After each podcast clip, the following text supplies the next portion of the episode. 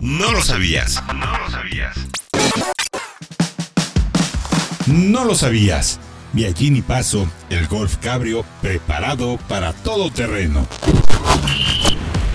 La historia del Viagini Paso es muy extraña, pues se trata probablemente del primer crossover convertible de la historia, pero en esta ocasión, y a diferencia de lo que vemos con la Murano Cross Cabriolet e incluso con la T-Rock Cabrio, la cual es su sucesor espiritual, esta sí tenía capacidades reales todoterreno. El Viagini Paso no tiene nombre o los emblemas de Volkswagen por ningún lado, porque este pequeño y peculiar convertible fue armado por la compañía italiana Viagini, tomando como base un Golf Cabrio de primera generación, una orientación clara a la conducción todoterreno gracias al despegue del suelo y al sistema de tracción total, con excepción de las salpicaderas y la defensa especial para todoterreno, además de los grupos ópticos y la parrilla. El Viagini Paso es totalmente un Golf, pero se montaron componentes mecánicos del MK2 Country, incluyendo el sistema de tracción integral. Ese Golf Country MK2 también es una de las variantes más raras de la historia, pues tenía ciertas capacidades todoterreno,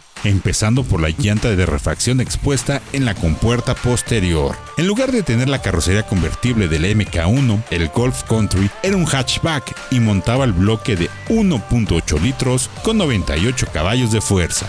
Nadie sabe exactamente cuántos Viagini Paso fueron producidos, pero se estima que fueron entre 100 y 300 y se sabe que muchos no sobreviven. Es interesante porque la idea del crossover cabrio fue retomada hace relativamente pocos años con la llegada de los ya citados Murano Cross Cabriolet y de la Land Rover Range Rover Evoque convertible, aunque más recientemente fue la propia Volkswagen. Volkswagen la retomó con la T-Rock Cabrio.